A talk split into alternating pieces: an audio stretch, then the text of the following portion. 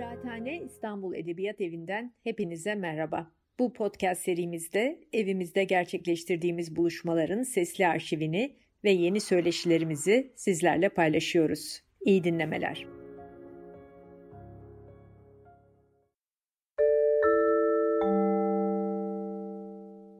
Hi everyone. This is Samantha Rose Hill, and I am the author of Hannah Arendt. I am a senior fellow at the Hannah Arendt Center for Politics and Humanities at Bard College and associate faculty at the Brooklyn Institute for Social Research in New York City. And you can find my work at my website, www.samantharosehill.com. So today I'm going to talk to you a little bit about Hannah Arendt. Who was Hannah Arendt? And why has she reappeared in the 21st century as a thinker that we're reaching to try to understand the crises of liberal democracy today? So Hannah Arendt was born in Linden, Hanover, Germany in 1906 to a well-established German Jewish secular family. At the age of 3, she moved to Königsberg so that her father's syphilis could be treated. He had contracted syphilis before he met her mother, Martha Cohen, but by the time Hannah Arendt was born, his health was already in steady decline. And when Arendt was just 7 years old, he died. This was one of the first major disruptions in Hannah Arendt's life. She became very quiet, introverted, melancholic. She spent hours in her father's library reading everything that she could get her hands on. She faked all manner of illnesses to avoid going to school so that she could stay home with her mother. But her life wasn't quiet for long. It was disrupted again with the outbreak of World War I, when Arendt and her mother were forced to flee to Berlin to live with Martha's sister. This didn't sit well with Arendt, and she began skipping school, spending more time at home, and rebelling within the family. When they moved back to Königsberg a year later, eventually Arendt was kicked out of high school for leading a protest against one of her teachers. She liked to sneak away in the middle of the night to go visit her friends. And she was always a bit of a loner, a rebel, a pariah, and as she would later come to say, an outlaw. When Arendt was just 18 years old, she went to the University of Marburg to study with the German existentialist thinker, Martin Heidegger. After their first meeting together, Heidegger wrote to Arendt and said, "You must come to me. Forever from now on, we will be in one another's lives." They had what has become a rather famous love affair that lasted for about a year until Arendt ended it. Arendt was fortunate enough to study with the two great German fathers of existentialism, Martin Heidegger and Karl Jaspers.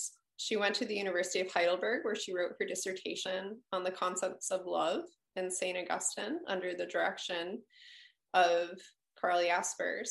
Whereas thinking for Heidegger had been a lonely activity that people do by themselves, preferably in the forest, isolated away from the rest of the world.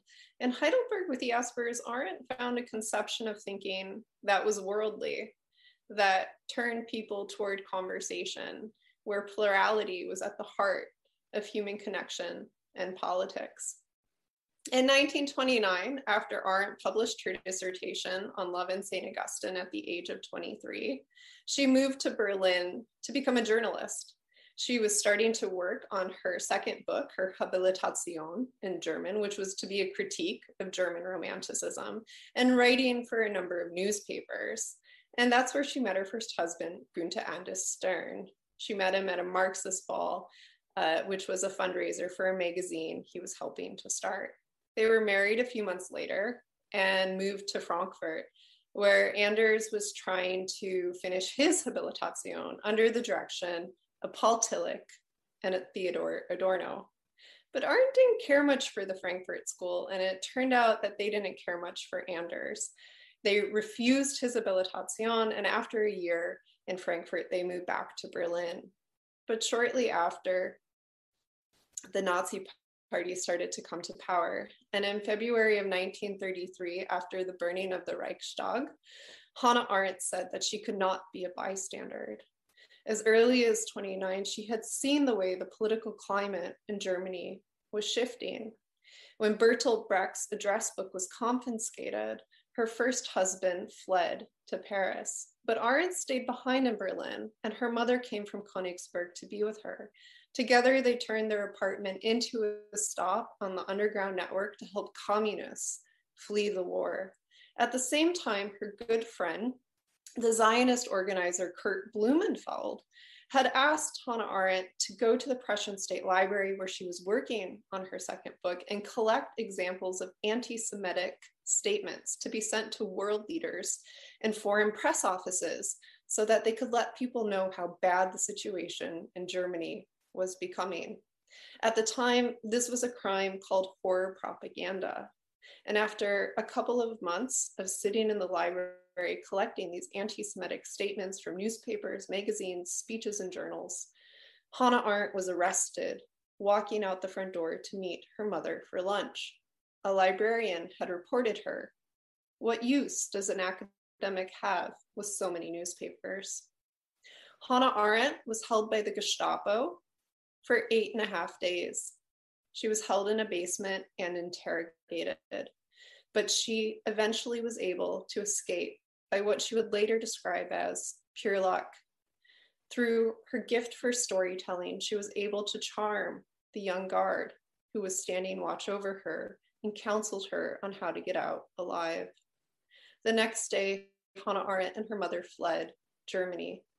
They made their way through Prague to Switzerland and eventually to Paris, where Hannah Arendt would spend the next 8.5 years working only for Jewish organizations.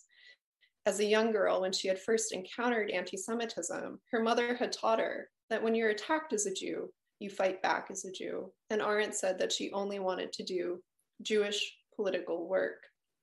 She broke with the tradition of academic philosophy and turned toward the world of political thinking.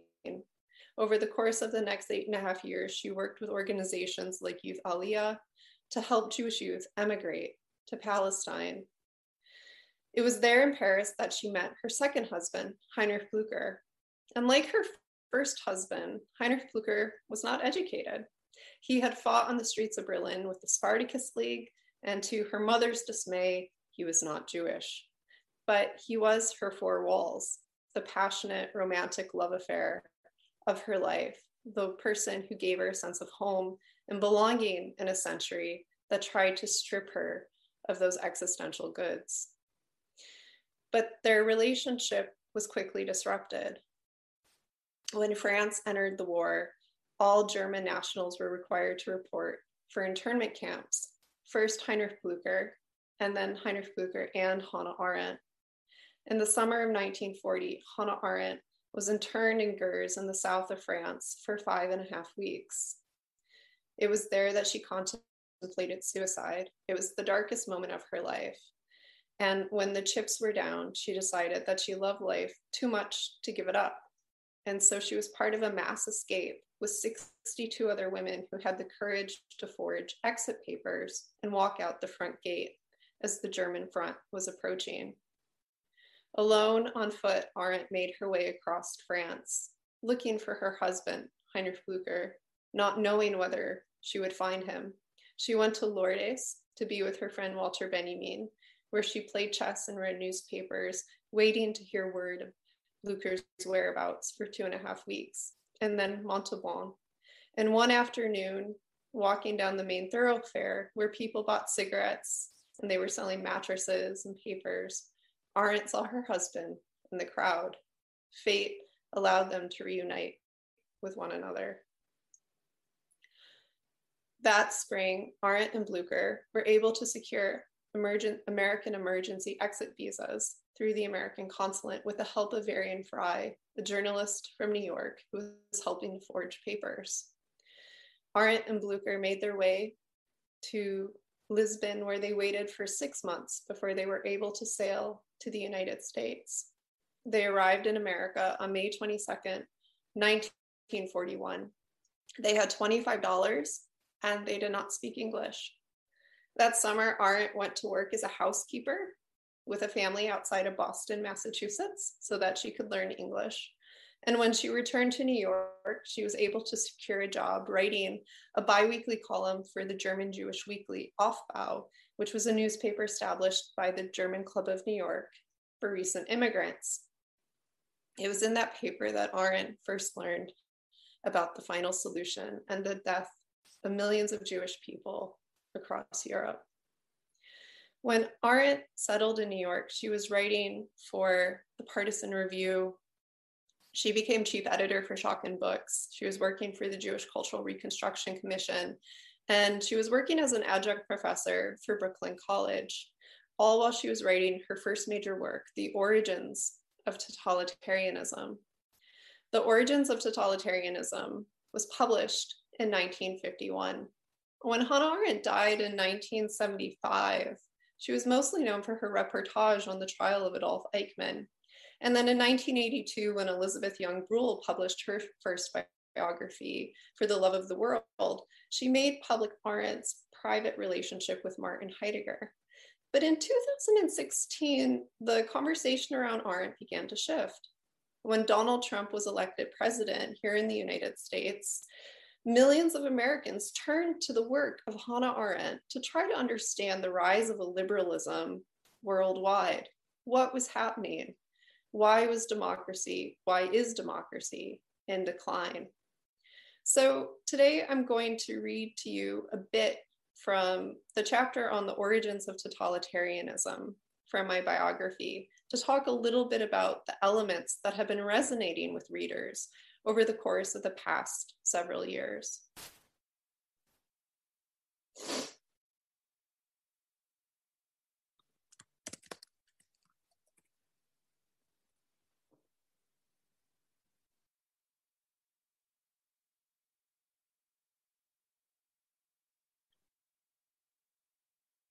Hannah Arendt published The Origins of Totalitarianism in 1951, the same year she received American citizenship. She had begun working on the book in 1941 and finished it in 1949. It is an epic work that stretches nearly 600 pages, offering an account of the phenomenal appearance of totalitarianism in the 20th century.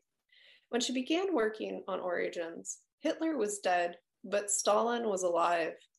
And because Arendt was writing in the moment, the shape of the manuscript changed over time.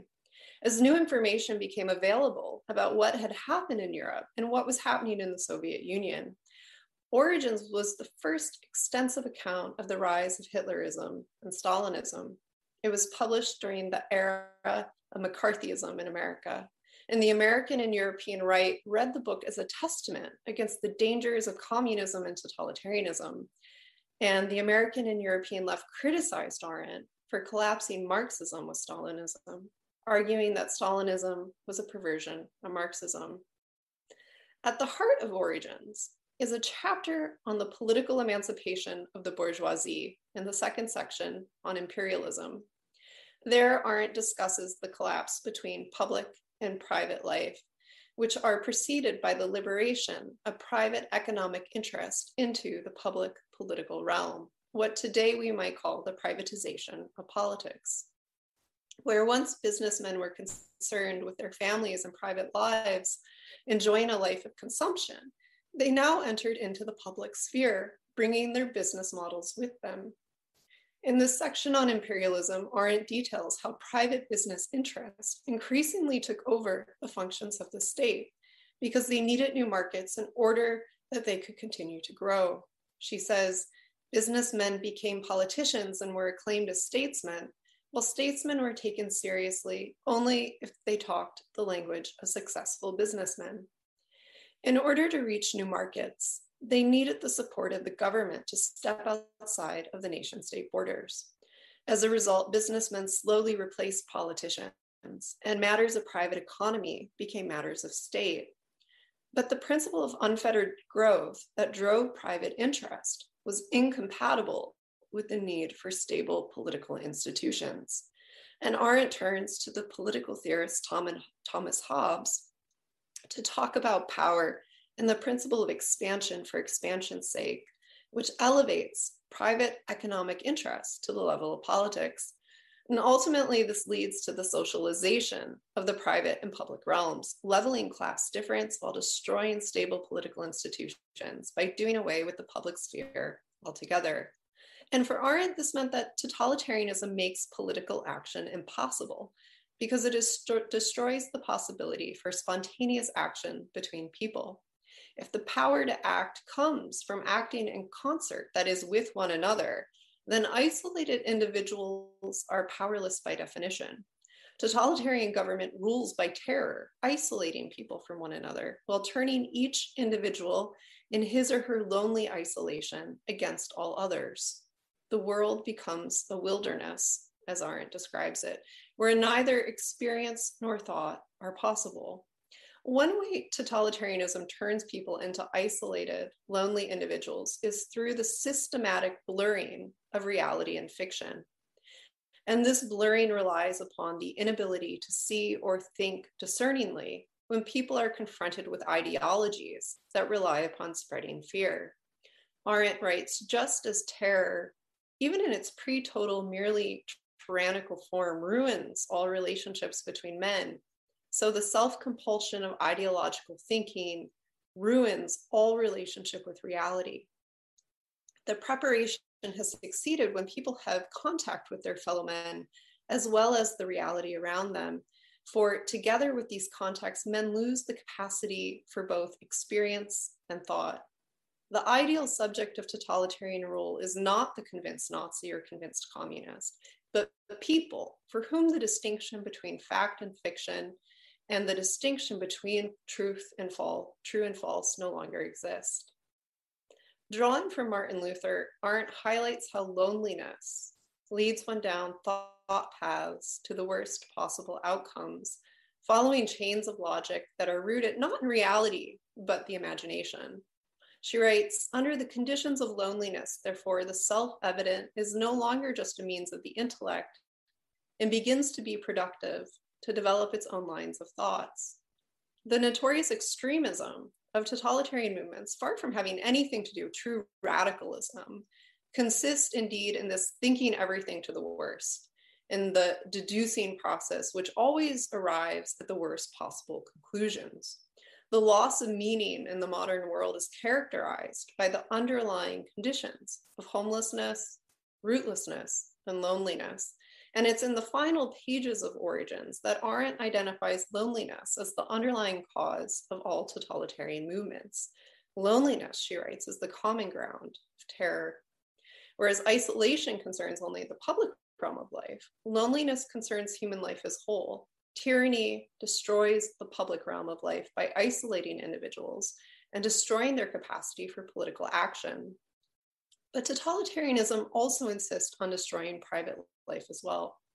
Totalitarianism bases itself on loneliness, on the experience of not belonging to the world at all, which is among the most radical and desperate experiences of men. The German word that Arendt uses for loneliness is Verlassenheit, which means a state of being abandoned or abandonedness. And in this loneliness, one is unable to realize their full capacity for action as a human being. One is unable to make new beginnings. Totalitarianism destroys the space between people by ruining their ability to think with themselves and their relationships with others.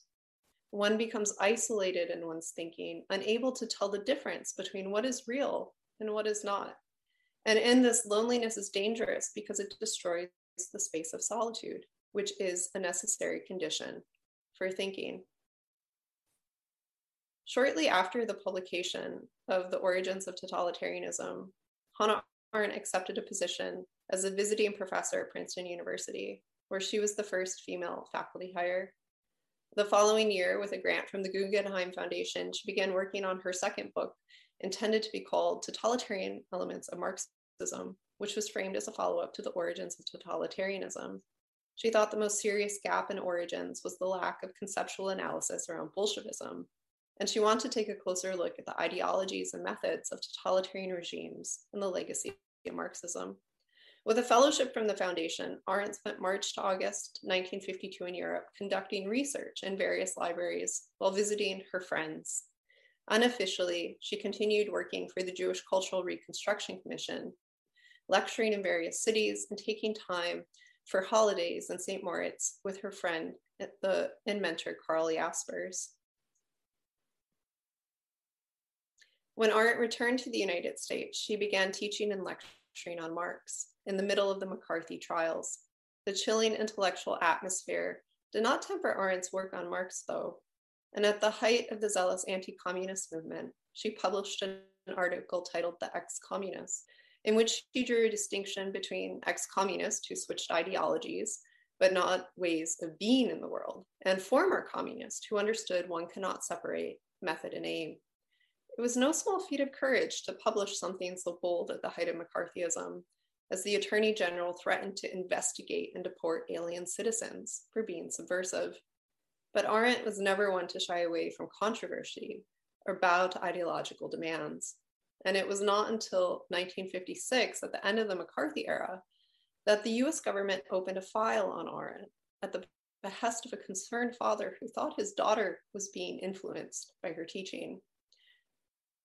Mr. X advised he felt that Hannah Arendt was very dangerous to the best interest of this country, in view of the fact that she is a professor who travels around the United States instructing at numerous colleges as a visiting professor. He stated his daughter changed her thinking completely after taking courses from Hannah Arendt at the University of California, Berkeley in 1955. The FBI determined that the non-specific complaint did not warrant an active investigation. Arendt received an invitation to give the Christian Gauss seminars on criticism at Princeton University in autumn 1953, making her the first woman to do so. The faculty and students were delighted to have a female professor for a change, but she was annoyed that she was treated as the token woman, and she expressed to her friend, Zionist organizer Kurt Blumenfeld, at the closing ceremony, and ever so slightly tipsy, "I enlightened these dignified gentlemen about what an exception Jew is, and I tried to make clear to them that I have necessarily found myself here as an exception woman." Arendt had no interest in being the exception woman, just as she had no interest in being the exception Jew. When Princeton University offered her the rank of full professor a few years later, she threatened to decline because the New York Times stressed the fact that she would be the first woman. Arendt wanted to be acknowledged for her thinking, not for her character traits, which were mere facts of her existence. And she held firm on this line over the course of her career. When she was interviewed about her appointment, she told the interviewer, "I'm not disturbed at all about being a woman professor. I'm quite used to being a woman. Thank you."